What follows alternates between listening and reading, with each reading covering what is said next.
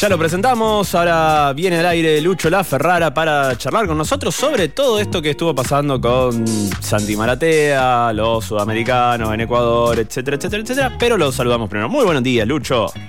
Buenos días. ¿Cómo me escucha el señor Manu? Buen día para todos. Impecable, un lujo. Eh, hoy yo pensaba, ¿no? Mientras preparaba la sección, digo, ¿cuántas cosas tiene la sección? Viene cargadísima. tiene actualidad que nunca le prestamos mucha atención, pero también tiene juegos, ping pong. Hoy lo vamos a someter a Manu a, ah. que se alivien. Ah, bueno, o sea, se pusieron de acuerdo vos y Greta porque también me, me hicieron un ping pong, me hizo un ping pong sobre ambiente que obviamente me fue para el culo, pero pero la verdad que fue un ping-pong interesante. No sé con qué me vas a sorprender vos, esto no, no está armado, así que voy sin red. Está chequeado, como todo lo que hacemos acá. No, no eh, la idea es que te diviertas, pero eh, para adelantarte un poco y que lo vayas craneando, la idea es... Eh, voy a aprovechar este envión que nos da Santi Maratea sobre toda esta gestión que hizo y te voy a preguntar hmm. juegos, juegos, eh, en base a los Juegos Olímpicos que se vienen ahora en julio, eh, si te parece que algún juego podría haber sido olímpico y ahora ya no lo es, o te voy a contar qué ah. juegos fueron olímpicos y fueron raramente olímpicos, porque no se puede creer. Eh, pero bueno, la idea es que lo disfrutes también, ¿eh? te vamos a poner contra la espada y la pared. está bien, está bien. Acepto el desafío. Vamos para adelante. ¿Qué concepto tiene usted? un poco que, me conté. Eh, si lo conoces a Santi Maratea y a ver cómo reconstruir, porque te estuve escuchando, digo, el abogado, de, ¿de quién? ¿De Santi Maratea? ¿De la sección? ¿Cómo lo ves a Santi Maratea? A ver. Estuvo a un milímetro de la cancelación, Santi Maratea. O sea, complicado estaba. Y después cuando empezó a hacer todas estas obras, esta juntada de guita, hizo un... En Estados Unidos creo que es... Eh, un lavado de imagen se llama. La verdad que no me acuerdo ahora puntualmente cómo es el nombre particular. Eh, un blanqueo. Un blanqueo, de imagen. de tarjeta. Sí, sí, sí, sí. Eh, así que imagínate que es un, un, lindo desafío y lo está logrando, lo cual eso también está bueno y creo que lo que, lo que en algún momento pudo haber parecido pose ahora parece más eh, genuino. Ah, me interesó ese concepto. Lo que en algún momento puede parecer que lo hace para figurar, te parece que en algún punto lo hace realmente genuino, con una intención de ayudar.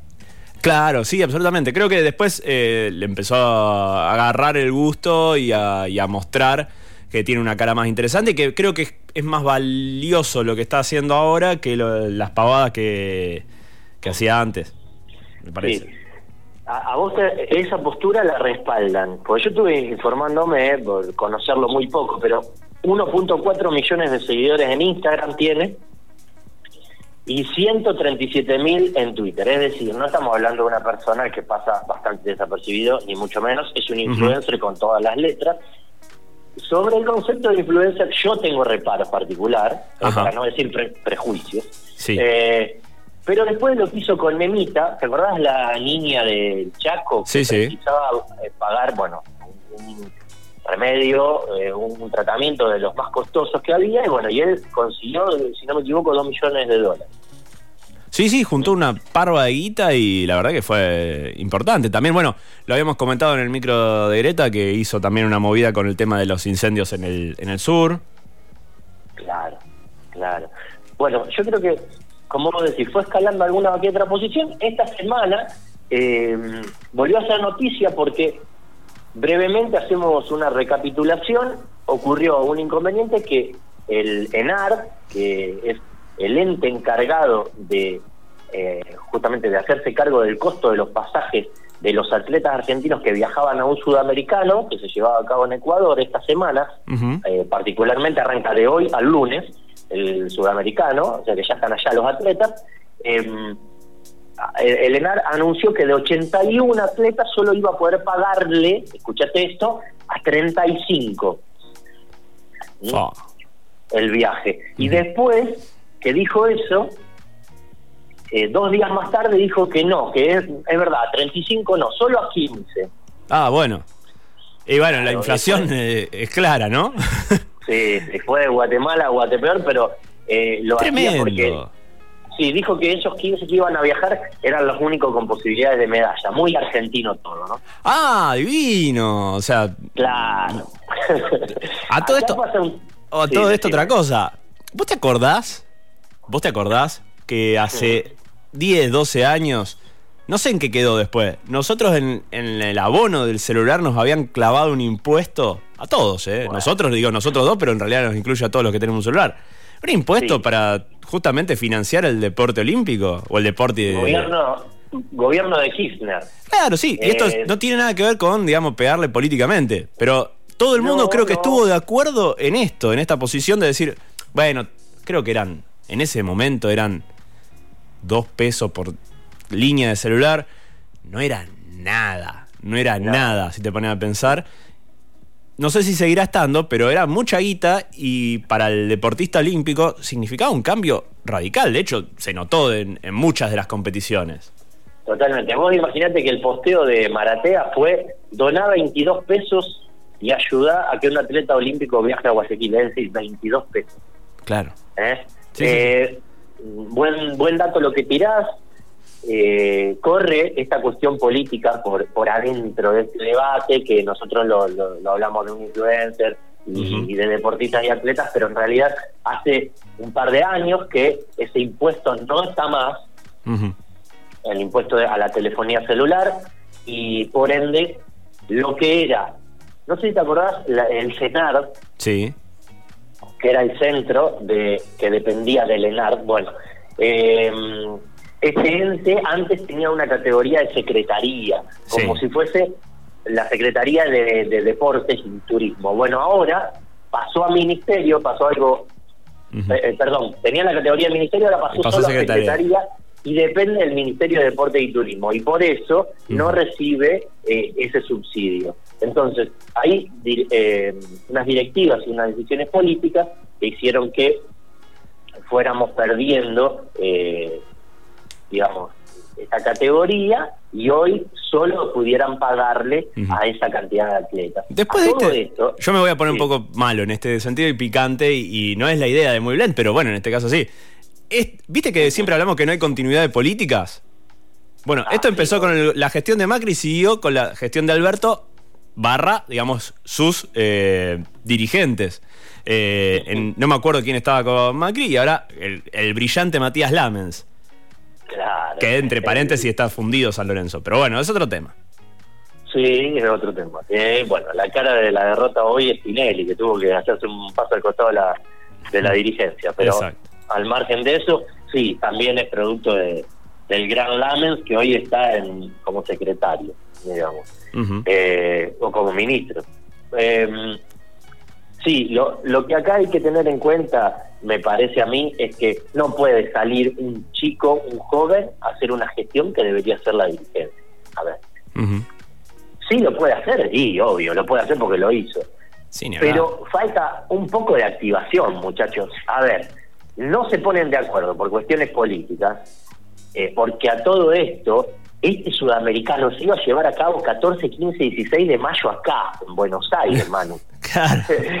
o sea, ¿te das cuenta a dónde hemos llegado? Que era algo que se iba a hacer acá por cuestiones de pandemia, cuestiones sanitarias, no lo pueden hacer, lo trasladaron a Ecuador. No, Mm. cal- calculo que no debe estar mucho mejor que nosotros, pero a lo que voy. Lo trasladaron allá. Aparte Se un quilombo grande también hasta hace poco en Ecuador político. O sea, no, Claro. no muy reciente, pero hasta hace poco había quilombo también.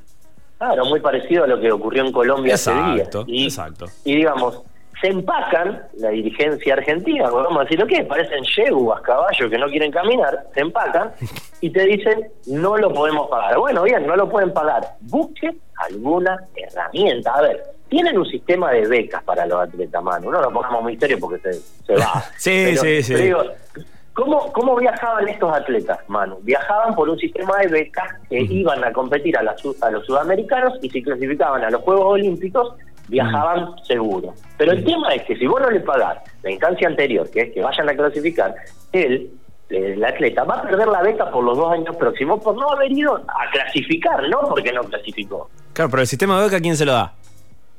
El, el ENAR. o sea, es perverso.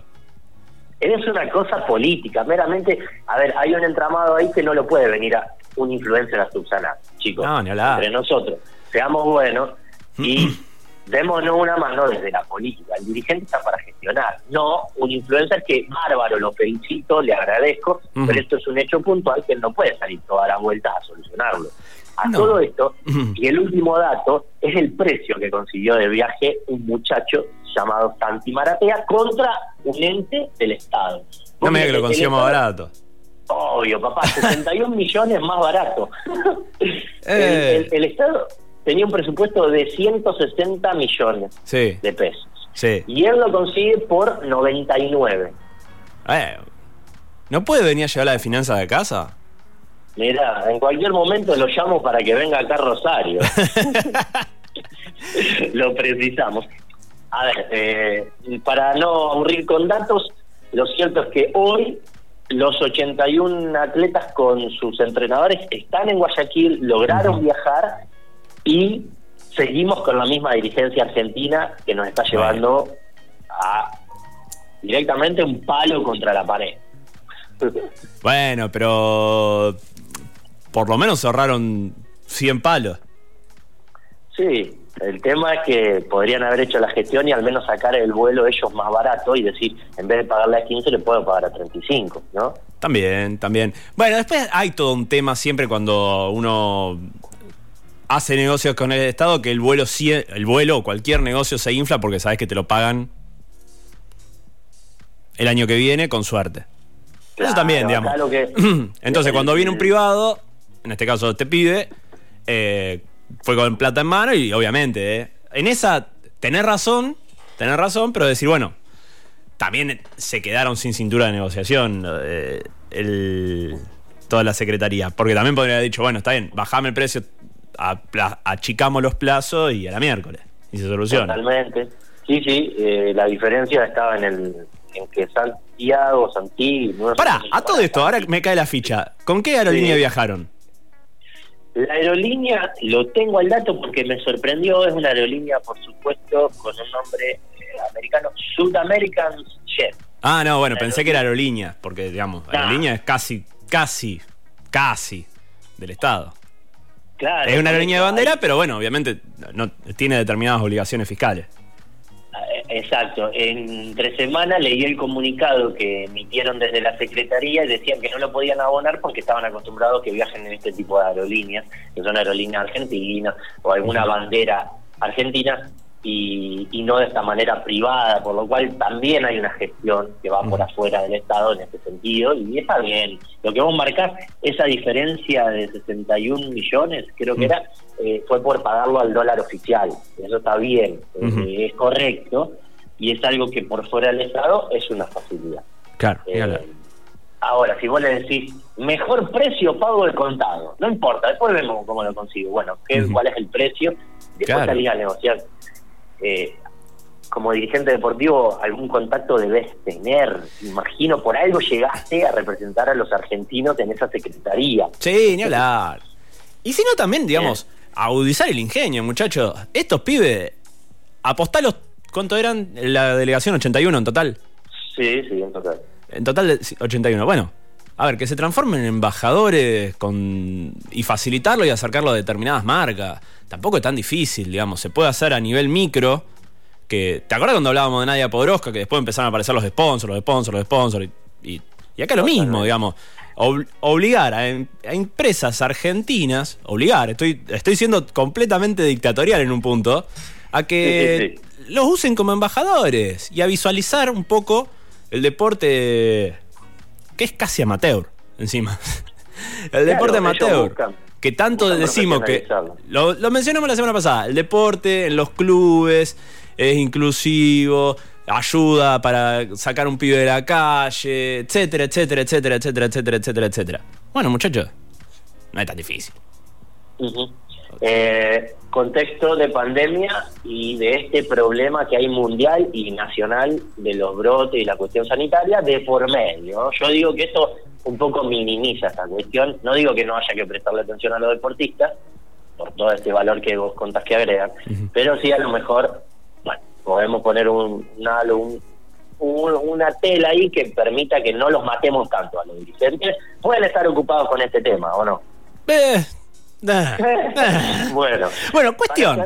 Santi Maratea, entonces el tipo consiguió guita otra vez. Eh, ojo, también, digamos, ¿cuánto, no, ¿cuánta guita era en, total? Eran casi 90 millones de pesos. 90 millones. Sí. 90 millones de pesos. Te lo digo, si, si querés, para acordarnos eh, un número, ¿eh? hablemos en, en, pesos, 10.5 hmm. millones de pesos. Bien. Estoy haciendo el número acá. Creo que. Está sacando cuenta esa máquina ahí. Sí, sí.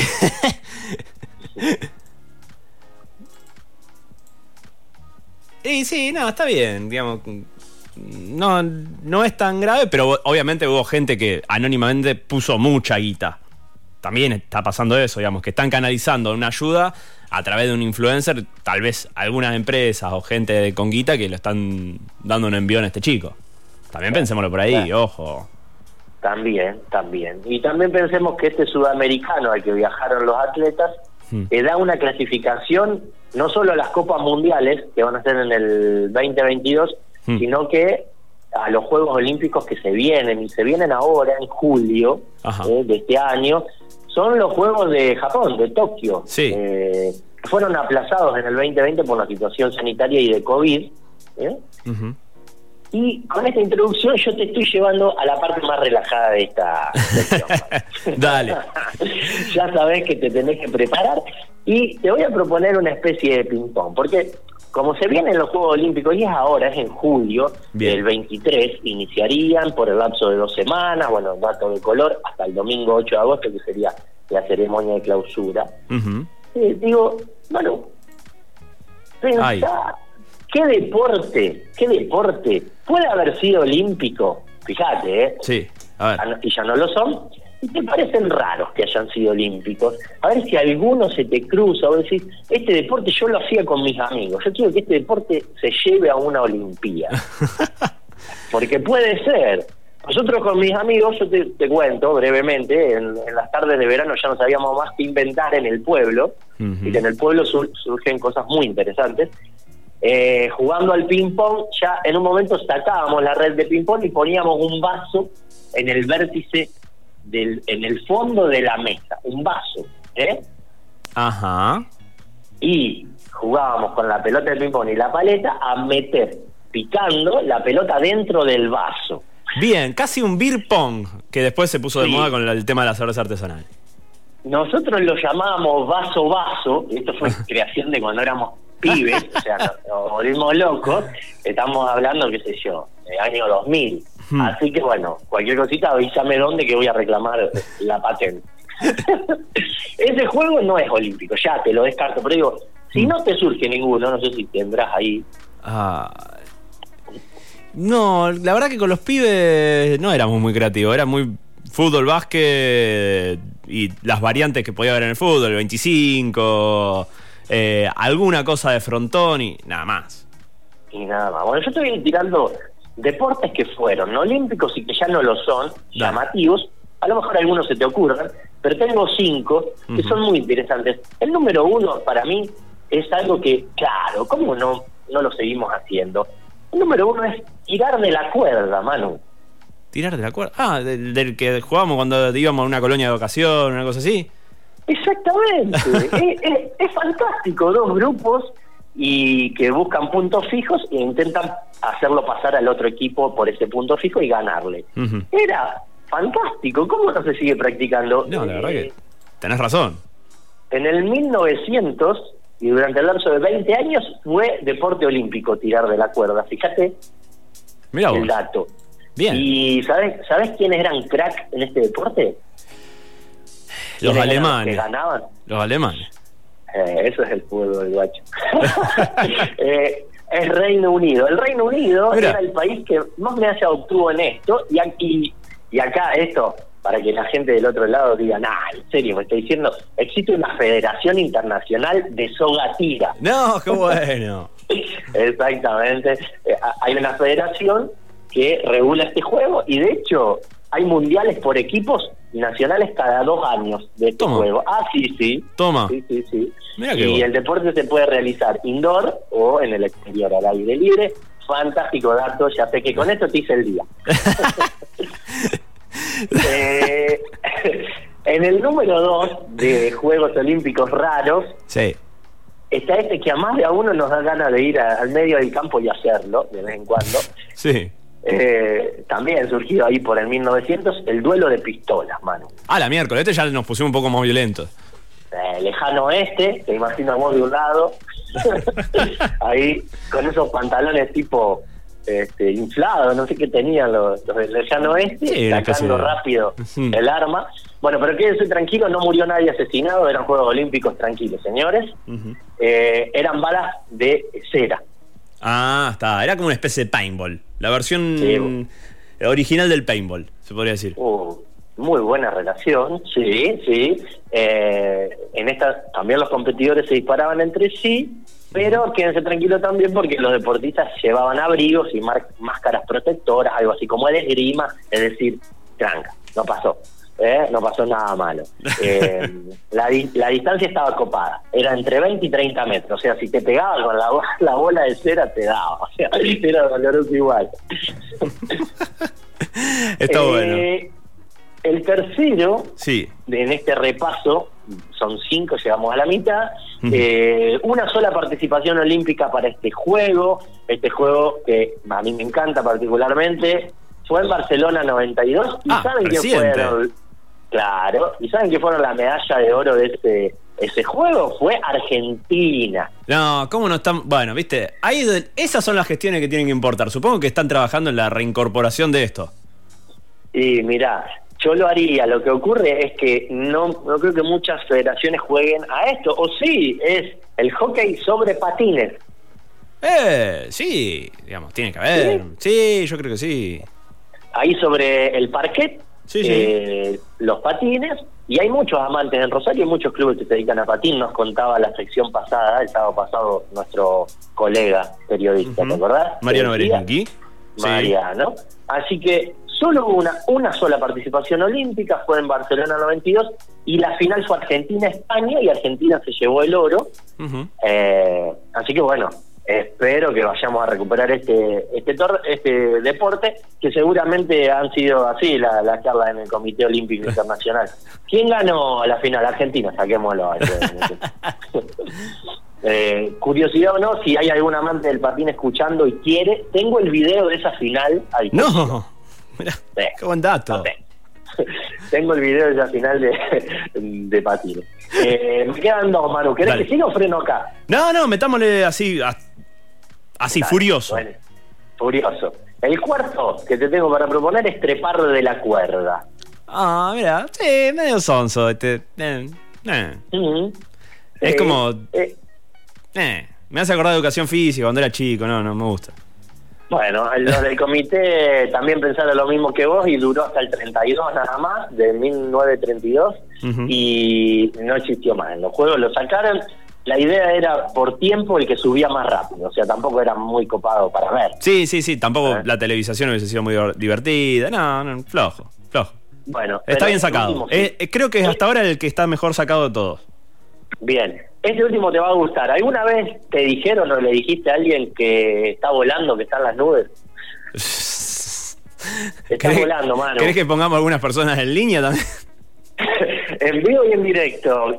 Bueno, el quinto es vuelo en globo aerostático. Oh, me encantó. Alto show. Ese sí hubiese estado bueno. Show. Aparte, yo te digo la verdad, cuenta con mucho sponsoreo eso. Olvidate. GoPro, Red Bull. Eh, porque Red Bull, ¿qué hace? Claro, obvio. Eh, imagínate todas las camaritas ahí, hasta drones ahora siguiendo la. No, sería genial. Alto show. Tendría que volver. Yo propongo que vuelvan estos Juegos Olímpicos y si quieren que vuelvan en los próximos, lo del 2024 que van a ser en París. ¿Sabes por qué? Oh. Porque la, única vez que se realizaron los vuelos en globo aerostático como exhibición de Juegos Olímpicos fue en París 1900. Mira vos. Mirá vos, Entonces lo podemos hacer co- como un homenaje. ¿eh? volver a París en el 2024 Ah. y Y podemos eh. casi hablar de los 125 años de ese Juego Olímpico. Casi. 124, Ah. pero bueno. ahí, ahí.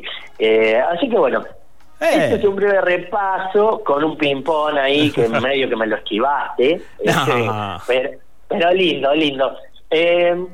No sé, si les interesa un bonus track, a lo mejor sábado a la tarde, domingo a la tarde de cuarentena, están encerrados, no saben qué hacer. Sí. Eh, seguramente ya la vieron, pero es lindo recordar que existe una película muy interesante eh, sobre Juegos Olímpicos, sobre unos atletas jamaiquinos. Oh, sí, Jamaica bajo cero, perdón, te lo robo porque Eh. es genial. A mí me encantó y era simpática y a la vez te generaba una tristeza, una impotencia. Bueno, eh, esa película eh, que la hicieron en 1993 en los cines eh, fue estrenada. eh, para mí es una recomendación que se puede ver, se deja ver, así que una recomendación de cuarentena. Gracias de nada por el dato. che, por último, bueno, muy buena toda la, la cuestión esta olímpica. Hoy final de Champions, no vamos a dejar de mencionarlo. Pero dicen que estuvo, yo no lo vi, pero dicen que estuvo re picante la final de la Europa League.